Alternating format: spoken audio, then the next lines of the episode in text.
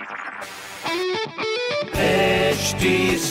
Cast आप सुन रहे हैं एच डी स्मार्ट कास्ट और ये है लाइव हिंदुस्तान प्रोडक्शन हाय मैं हूँ फीवर आरजे शेबा और आप सुन रहे हैं आगरा स्मार्ट न्यूज़ और आज मैं ही दूँगी अपने शहर आगरा की ज़रूरी खबरें। सबसे पहली खबर ये है कि रविवार को ताज पर टूरिस्ट की अच्छी खासी भीड़ दिखी। लगभग बीस हज़ार टूरिस्ट ने किया ताज का दीदार।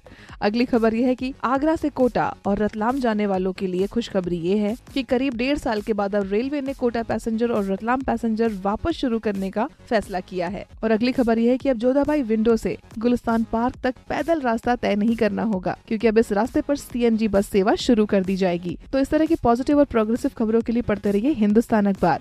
कोई सवाल हो तो ज़रूर पूछिए फेसबुक इंस्टाग्राम और ट्विटर पर। हमारा हैंडल है at the rate H T और इस तरह के पॉडकास्ट के लिए log on to W W W dot H T dot com आप सुन रहे हैं एच डी स्मार्ट कास्ट और ये था live Hindustan production HD Smartcast.